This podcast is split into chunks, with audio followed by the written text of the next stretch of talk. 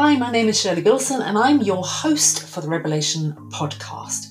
This podcast is about reinvention, courageous goal setting, and inclusive thinking for results. It's a mix of personal journey, reinvention stories, strategies, and exploring the critical role of what goes on between your ears, taking a conscious look at unconscious thinking.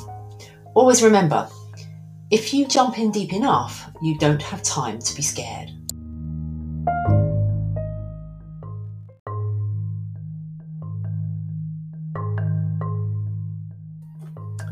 Good morning, podcast listeners.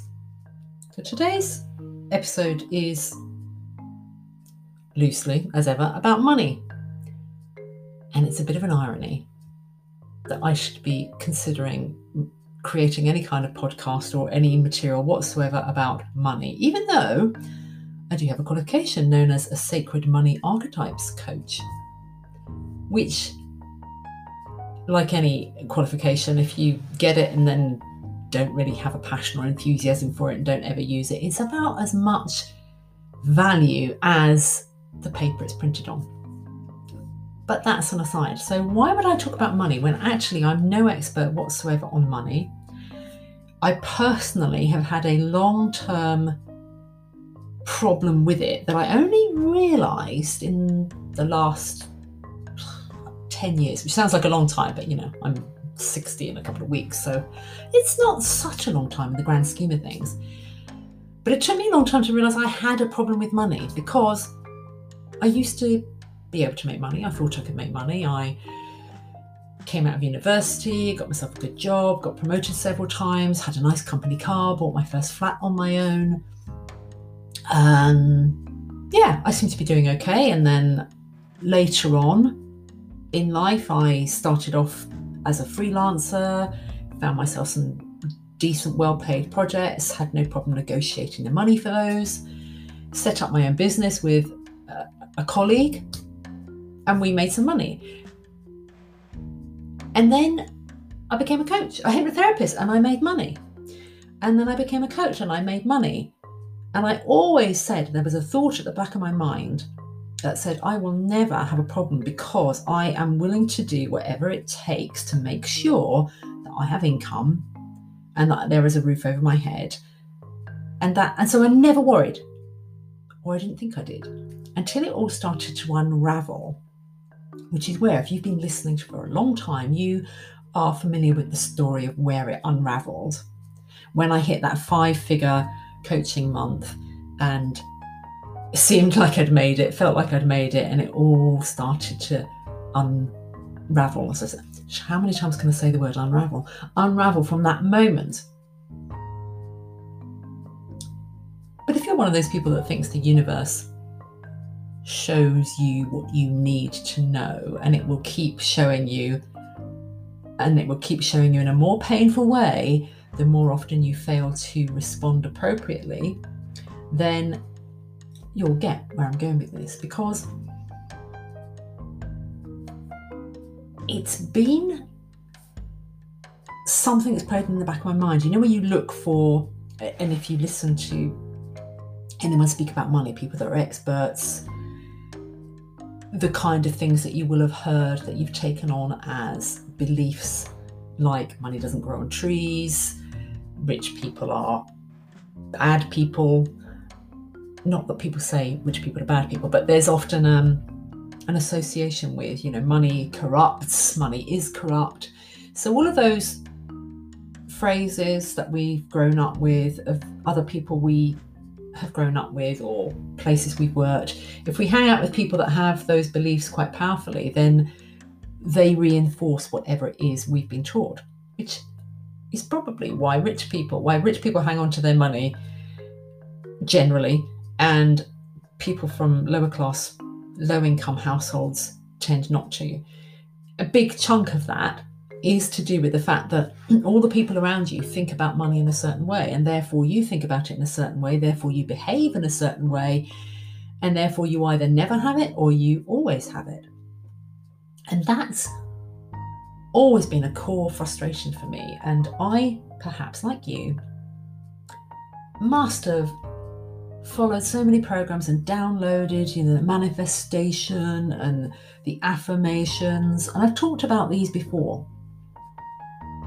But here's where I hope to be able to add some value. If you're in that place that you're still desperately, you know, running on the hamster wheel of life, trying to just stay afloat and hoping upon hope, if you work hard enough, if you get enough lucky breaks, that you will finally reach that so called nirvana place of a comfortable life. You might be like me, you probably are if you listen to this episode. You're not looking for enormous riches and ridiculous super yachts. You don't need to be Abramovich and buy a football club or have private jets. You might want that, but you probably just would like to feel that you had some degree of financial freedom. In other words, you had the freedom to do what you want without the worry that underpins it that somehow the rug will be pulled from under you. That it's all just teetering on the edge, hanging on a thread, that it all could come crashing down. You're just that little step away. There's always a mortgage or a bill or something big enough that it could, if it all went wrong, go horribly wrong. And COVID has unfortunately created that situation for so many people. So, what value do I have to add here? Not the solution, I hasten to add. If I had the solution, I would have totally cracked this and I trust me, I'd be telling you the total solution. But I think I'm on the way there, and here's why. It does relate to mindset and it does link to the way people do manifestation and visualization and vision boards and all of that stuff. But it requires what I always require of my clients, and that's to begin to notice where your thoughts begin to take you at the point of it happening. So you don't have to do anything with it in that moment, but you have to notice that moment where your thoughts suddenly go down a path that you don't want to be going down. Because noticing is the first step to changing. Now, let me be clear. If we were talking about eating, it would be that moment where you find yourself heading towards the cupboard. And all emotional impulse is driven towards the thing that you're going to eat.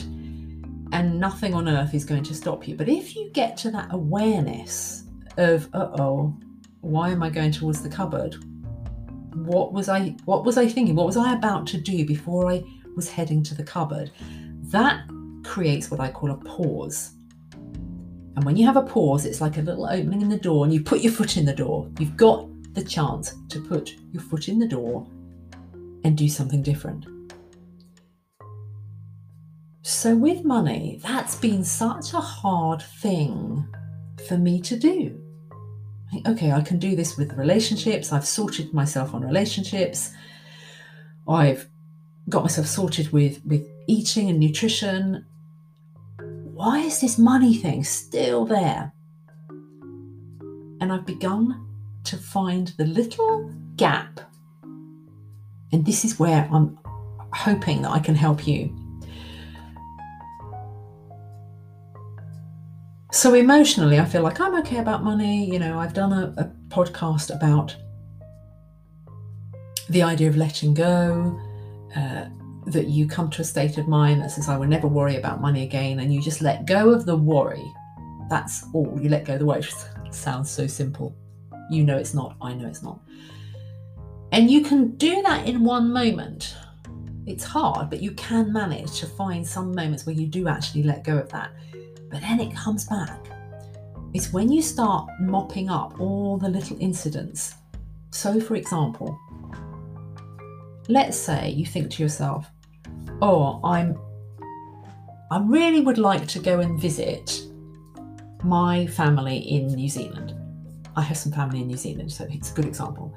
And you think that but the like the very next thought it almost comes up before you've you've finished that thought about wouldn't it be nice? There's another thought that comes up really quickly that says yeah but you can't afford that. It's not a high level conscious thought. You don't even really hear it it's a feeling and and this is where you change your attention. So you have to observe the feeling first. Think, Hold on a minute, my feelings have shifted, and you suddenly find yourself in a place where you're thinking of all the reasons why you can't go there, or all of the regrets that you have about not being there, all the things you're going to miss by not being there.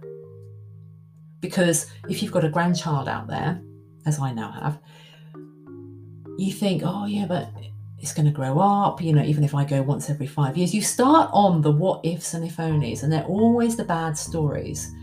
Oh, if you even if you go once every five years, then they won't know who you are, then you don't form a relationship, and you know, what are the cost of flights? Oh goodness, and now COVID, not so many flights, the price is going to go up. And you catch yourself in a spiral. And that's just one example. Let's take another one.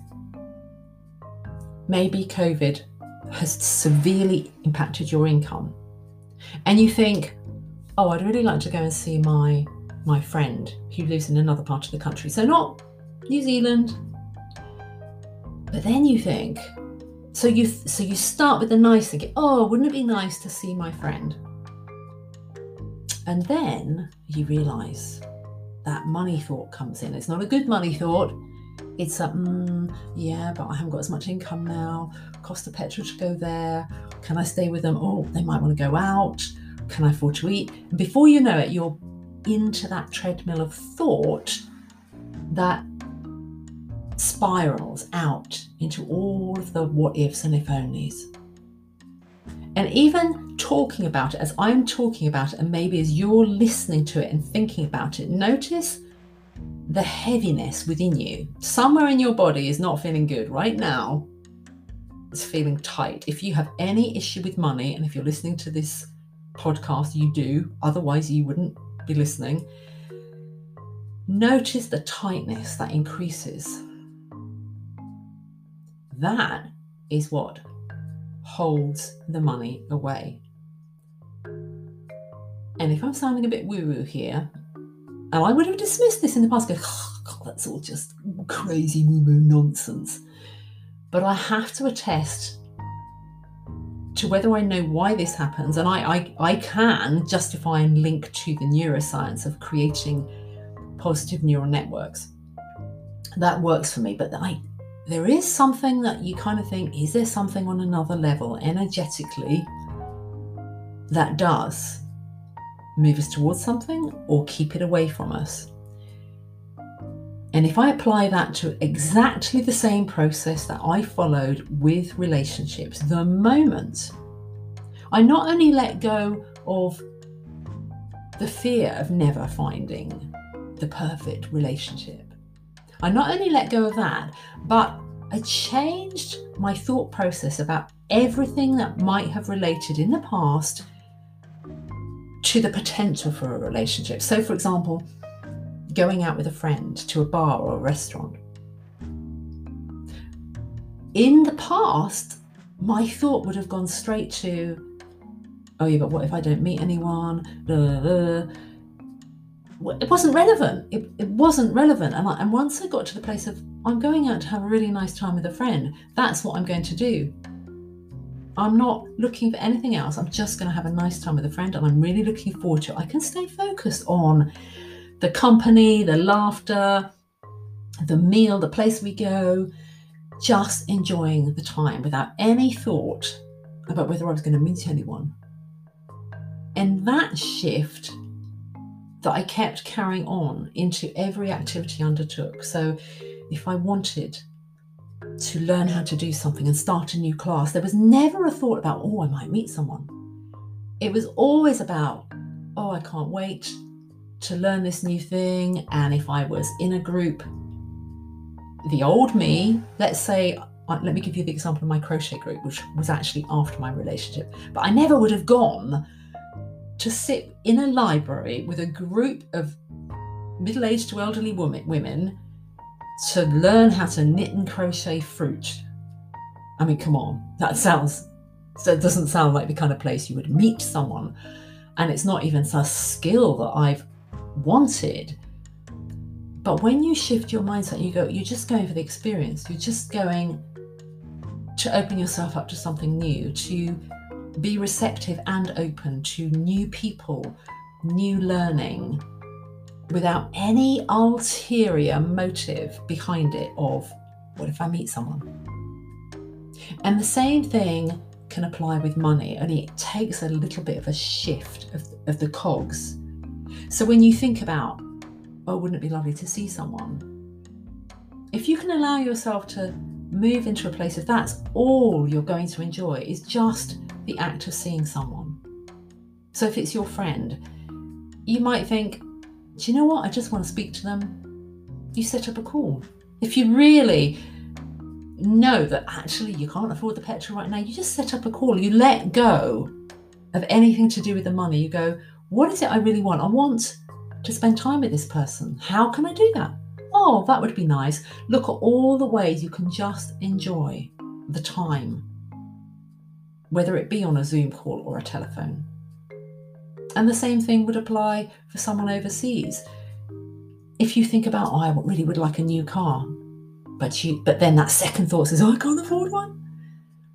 Then you refocus your attention on all that you can enjoy where you are now.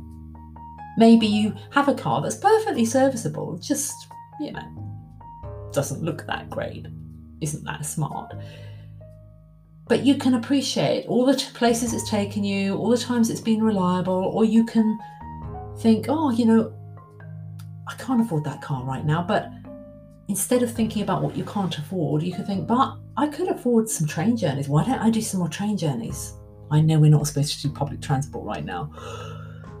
But shift your focus to where you could expand your experience, where you could expand your pleasure, where you could expand your enjoyment so that the money piece becomes a it would be even better if, but it's great as it is. And that's the joy that you have to find. Which, interestingly, comes back to that word joy, where I've talked in previous episodes about insignificant moments of joy. The better we get at finding that, neuroscience of Pollyanna again, oh, it's coming back. The better we get at doing that in every moment, the more when we create those gaps, when you hear, and it will come fast, there'll be a little voice that says, Yes, but you can't do that because that costs too much. Any of those thoughts, it costs too much, you can't afford that, You've never been able to afford that. You will never be able to afford that. Other people can do that. I wish any of those thoughts that bring you back to that feeling of discomfort, of lack, of heaviness. The minute you notice them, you can celebrate that moment because then you've created a gap. And that's where I am at the moment of creating the gap, going, oh, I just had that thought. I thought a good thought, and then it was followed by, oh, but can I afford that? And so it gives you that foot in the door to switch your focus to where is the joy in this moment, in this thing? How could I expand that joy? How could I get even more out of it? What am I not putting into this because I'm waiting for that other thing to give me permission? What more of me could I put into this that would make this even more rich and rewarding? And there's that nice word, rewarding. Rewarding doesn't have to be in this moment financial. So that the it would be great if the money comes along, but if it never comes along, everything I have right now is wonderful. It fills me up. I feel satisfied, contented, safe, even. So, my tip to you, as I said, I'm on a journey with the rest of you to challenge all of the mindsets and beliefs that come from growing up in a lower working class background. And all of the environments I've been in since. But to let go means really just to refocus on expanding the positive aspects of your experience right now in all the ways you can that have nothing to do with money and not hating money, not refusing, not having any negativity towards it at all. just letting go the feelings, using the gap that noticing the thoughts gives you to refocus your attention and go where it leads you. Okay. I hope this has been helpful and allowed you to think a little more about your own relationship with money and whether you can notice more where your thoughts quietly in the background suddenly take you down that rabbit hole of not enough. There's never enough or just enough. Just to let that go and expand your current experience until you let go completely. And then let's watch the magic happen. If you've liked this podcast or any other podcast, please share on your social media platforms. I've got some exciting plans in mind, which I will share with you in future episodes. You can find me, as you may be aware, on the Mental Wealth Factory at Facebook or Midlife Reinvention group also on Facebook. Head over there, leave me a message, or record a message here.